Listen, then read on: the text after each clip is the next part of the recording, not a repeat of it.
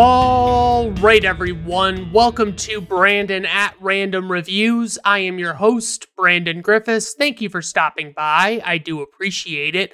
If you like my show, please like, subscribe, or follow on the platform you're watching or listening on, just so you can get the most recent content. And I also apologize. Some of the stuff that I put out recently has said watch and listen on Google Podcasts. Evidently, they actually don't have video podcasts on Google. It's only YouTube that Google has video podcasts on. Essentially, they allowed me to submit a video feed, but they just converted it into audio and I didn't realize it and I forgot to like go into their app and test it. So I apologize for that. But today on the show, we're going to be talking about Smile, released on September 30th, 2022, written and directed by Parker Finn. And this is based on his short film, Laura Hasn't Slept. And I, I, don't know anything about that. I had never heard of that before this movie came out. For the producers, we have Marty Bowen, Wick Godfrey, Isaac Klausner, and Robert Salerno. And for the score, we have composer Cristobal Tapia de Veer. I'm sure I'm pronouncing that wrong. For the cast, with a few exceptions, this cast is mostly up and coming stars, so forgive me for not going too crazy on filmography. So, first off, we have Sosie Bacon, and she plays Dr. Rose Cotter, and she's actually the daughter of Kevin Bacon and Kyra Sedgwick. Jesse T. Usher plays Trevor. Kyle Gallner plays Joel. And Kal Penn, here's a name that you know, maybe. He plays Dr. Morgan Desai, and he was in the Harold and Kumar movies. The I believe it's three of them. I don't think they made a fourth one. And he was also in National Lampoon's Van Wilder. That was like his big break. Like he played Van Wilder's assistant. And I still enjoy Van Wilder quite a bit, actually. And he was also on the show House MD, and that's one of those ones that I feel like I'd probably really enjoy if I would just break down and watch it. But I just I can't do long TV shows that I like have to pay full attention to and like not lose track of what's going on. And I, I don't know. There's just a lot of factors at play there. Then we have Rob Morgan, who plays Robert Talley, and Judy Reyes, who plays Victoria Munoz. And she was actually in Scrubs. She played Carla.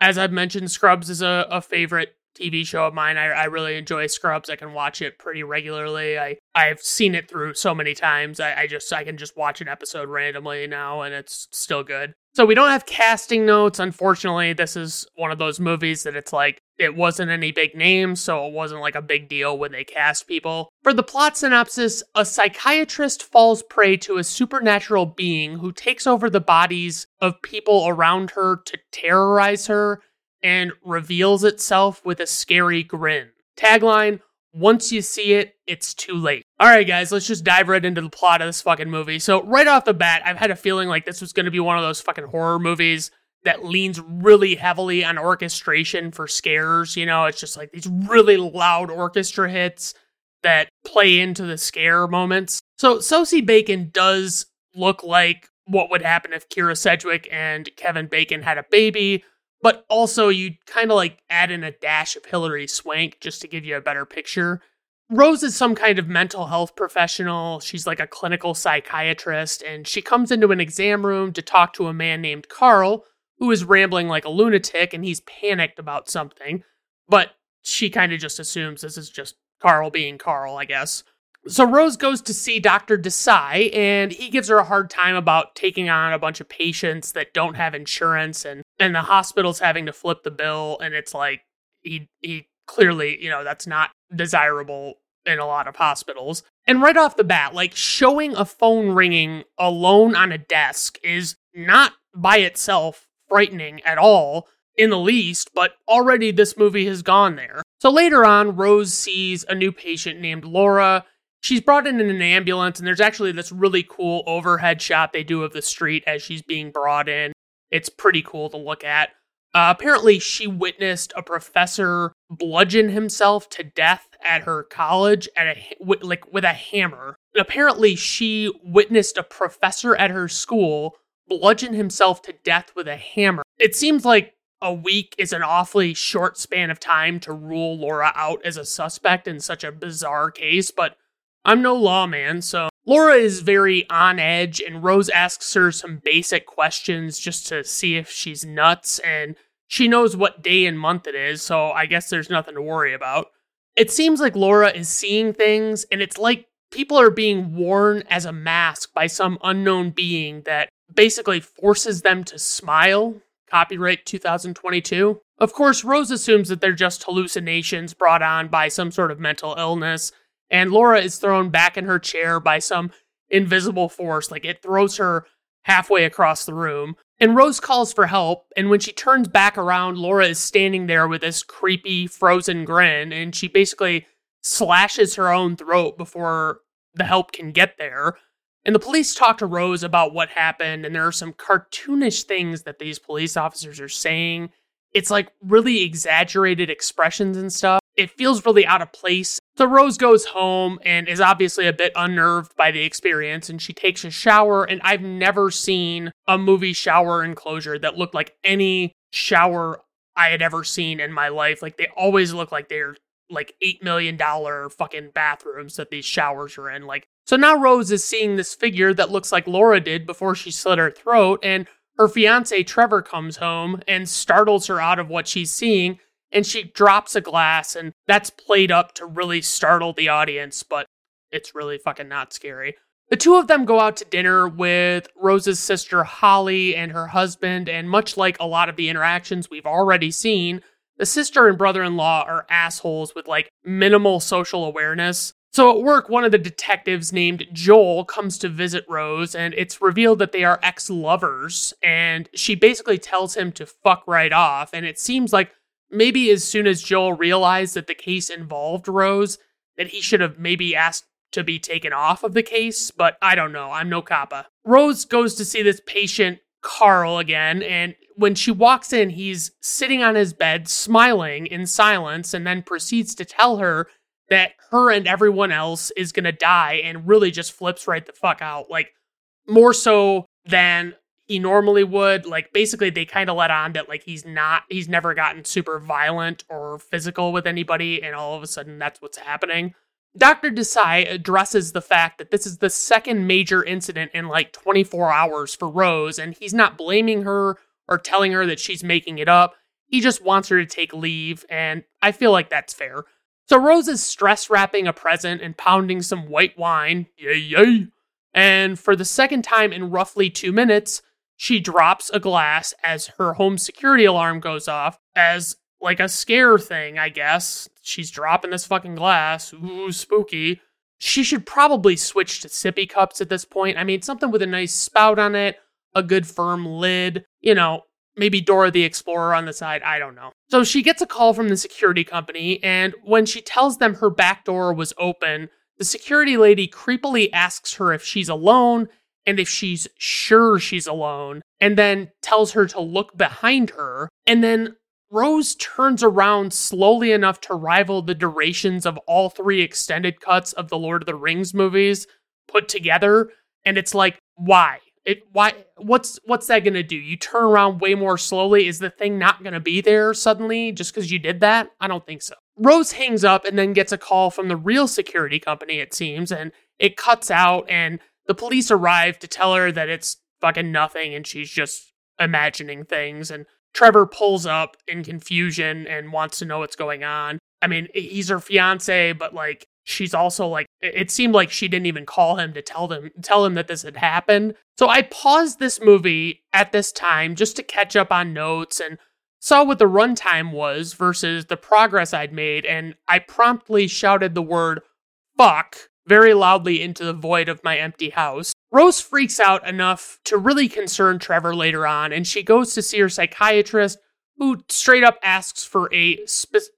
So Rose freaks out enough to really concern Trevor, and she goes to see her psychiatrist, and she asks the psychiatrist for a very specific medication. And I gotta say, doctors just love that. Just tell them how to do their job basically like don't let them figure it out you know what i mean? You're wasting time especially if you're like already a doctor it's like they're gonna really respect the fact that you're gonna like stomp all over their opinions. The sister holly's kid is having a birthday party and it seems like rose got the kid a pair of shoes like that's what the box looks like. That's a bold strategy cotton. Let's see if it pays off for her. And oh shit this kid goes to open her gift and he's opening the box and like looking at what's in it and he visibly freaks out when he pulls Rose's dead cat out by the collar. And I get it, he's a kid, but no one on earth would just pull this dead cat out of the box and hold it up in the air like some prize bass from a fishing tournament, you know? Rose starts seeing a smiling face on a girl at the party and has a full on breakdown while no one at the party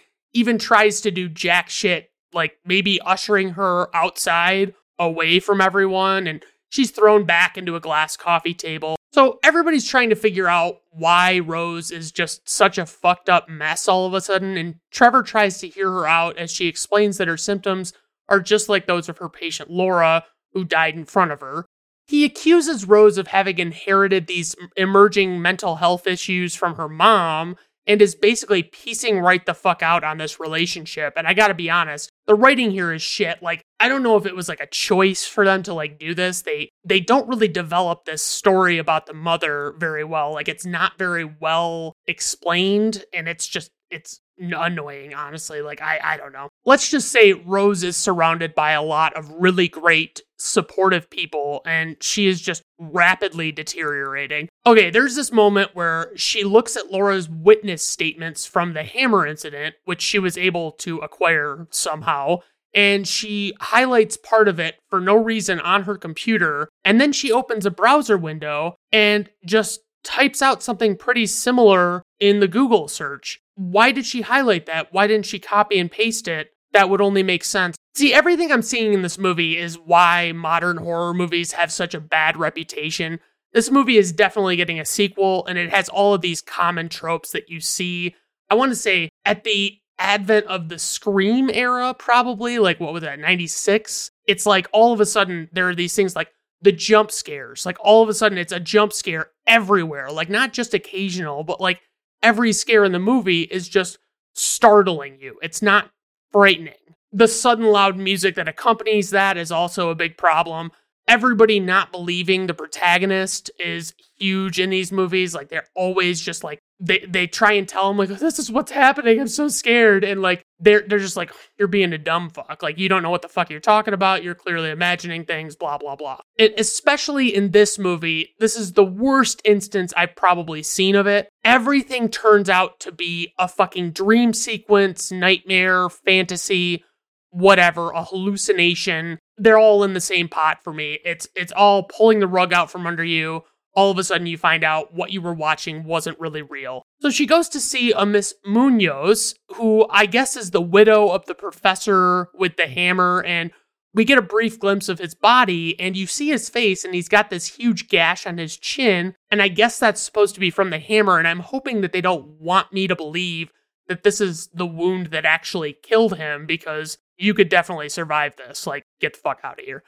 So Miss Munoz tells her about how her husband was behaving before he died and shows her drawings her late husband made, and it's all people with smiling faces.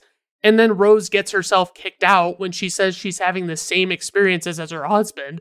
So, like, basically, anybody who has some idea of how these things have been going on, like, they they know that like it's not cool that Rose is just like showing up because it's like basically like potentially like bringing that on them. And I could see not really liking that. So Rose goes to see her ex Joel and asks him to get information on the professor who hammered himself. And and he barely resists when she steals away his computer to see a photo of the victim. You see, the professor also witnessed the suicide of another witness who also witnessed a suicide a few days before her death. And it's like, man, I feel like there are some similarities between these deaths and within this case. Joel and Rose watch surveillance footage of a smiling man at a gas station. Like you see the back of his head, but you know he's smiling. And he's at this gas station. He goes up, just walks up to somebody pumping gas and fucking just stabs himself to death. And that's it.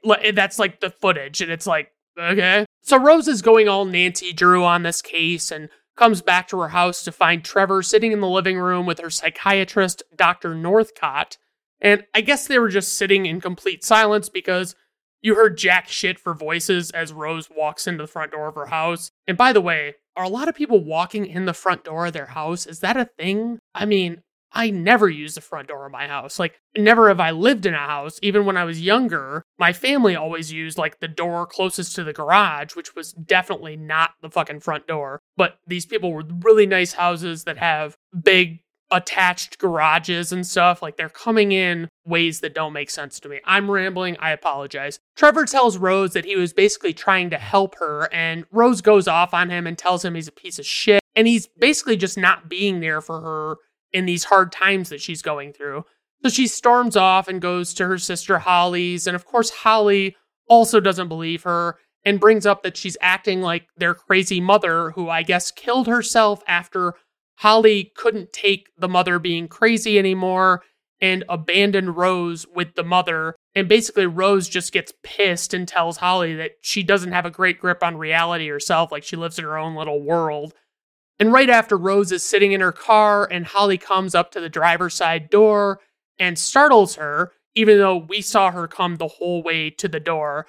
And then her head swings down like a rubber neck. Like her neck looks all fucking rubbery, and it's made clear that Rose is seeing things again. And they show a shot of her confused nephew watching her freak out in her car.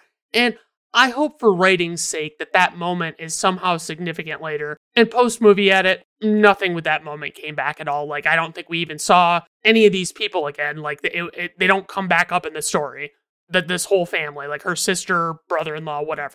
Joel calls Rose and reveals that there is a chain of 20 connected suicides with only one survivor. And it's like, who's working these cases that it took 20 for these dots to be connected? So Rose is somehow alone in realizing that they need to talk to the one guy, Robert Talley, who survived to see what the deal was. Like he was the only one in the chain that didn't die. I've noticed that when I'm really struggling to find good in a movie, I get a strong inclination to point out that it's well shot, like the cinematography is good. I, I, that, of course, doesn't mean that every time I say that it's a bad movie, but I'm saying usually, like, if it's one of the few good things I have to say, chances are pretty good I'm grasping at straws. This Robert Talley is in prison and they go to visit him, Joel and Rose, to see what he knows. And after initially resisting, he says that he'll share his story with Rose if Joel isn't present because he doesn't like cops or whatever. Talley says he's researched this phenomenon with all of these suicides and deaths and found other strings of suicides. And it seems like only if the person under the curse kills someone, they can survive and pass it on to someone else. I guess Rose just has complete access to all these case files now, so she can obsess over them and we can get visuals of photos of dead bodies spread out evenly on a kitchen table.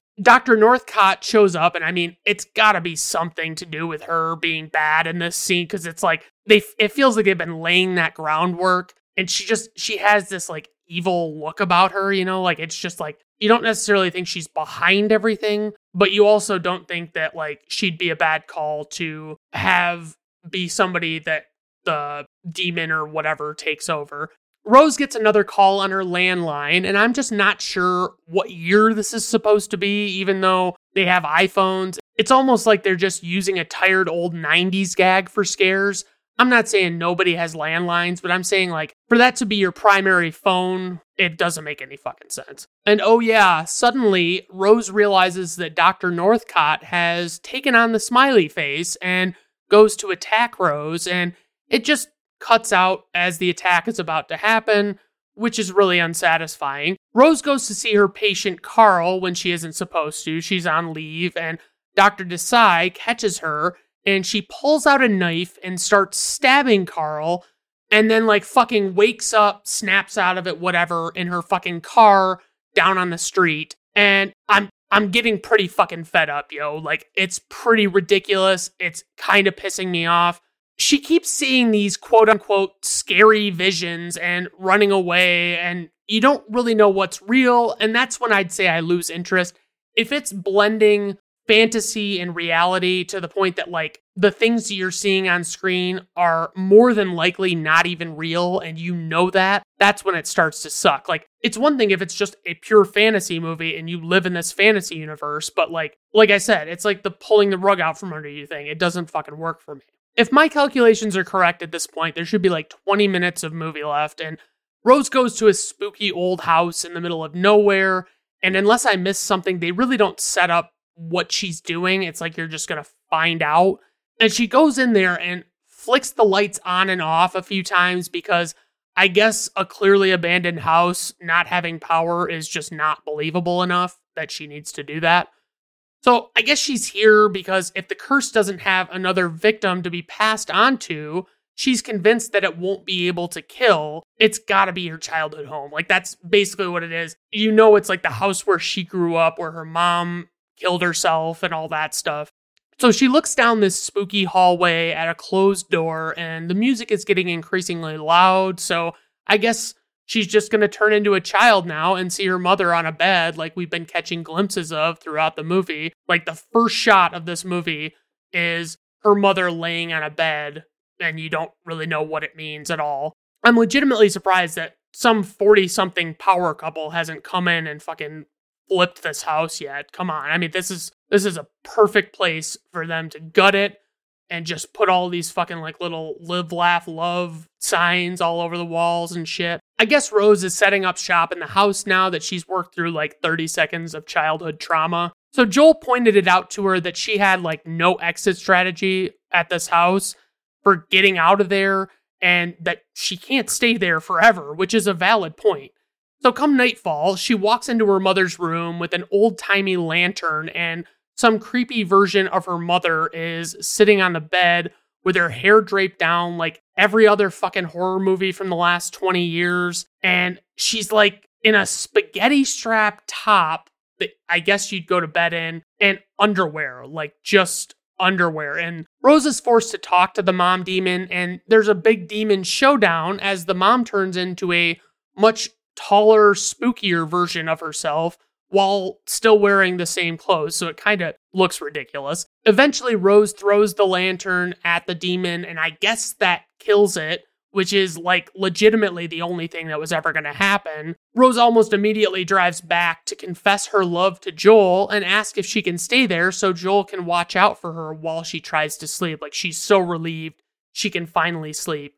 And then Joel reveals himself to be the demon by saying that he'll stay with her forever and smiles. And it's another fucking dream. And she's still outside at the old house.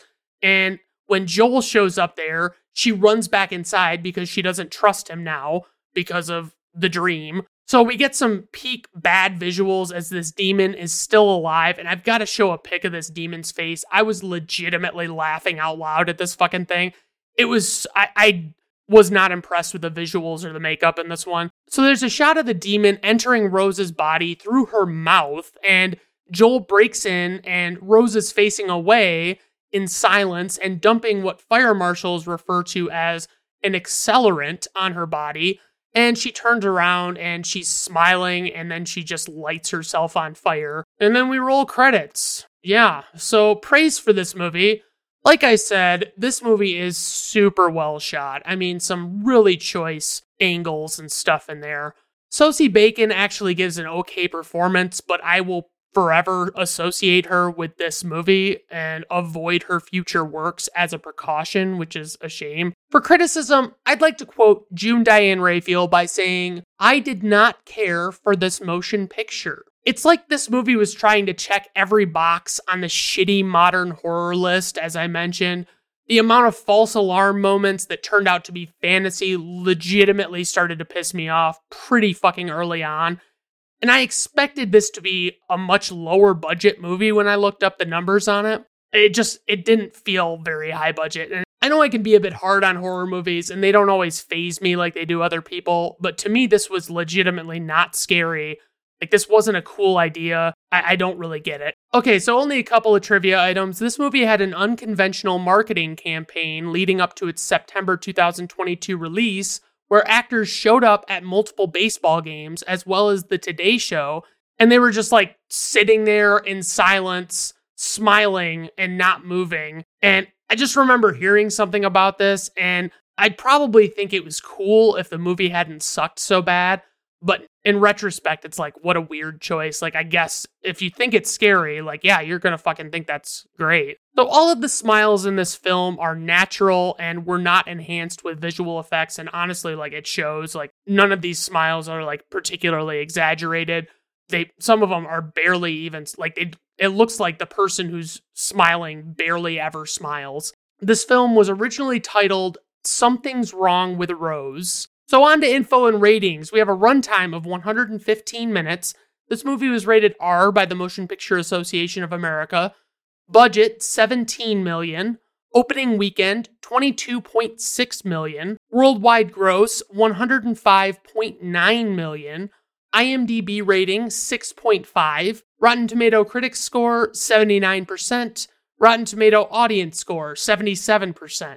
Personal rating one out of five stars. Yeah, that's right. I just do not fucking I like this is the worst kind of horror movie. And there are good horror movies out there. Don't get me wrong. Like there are a lot that I like. There are some I still need to check out. But like this one, I would just say how popular it was with that viral marketing. It was like I was hoping for something more and I didn't get it. All right, everyone. Well, that's the show for today. Like I said, you know, like and subscribe and follow and all that stuff. Uh, I'm thinking I'm going to be switching to movies I haven't seen before as much as possible. Not like 100%, but like a lot less of these movies that I already am a big fan of when I watch them. So, all right. I hope you have a good rest of your day. Bye now.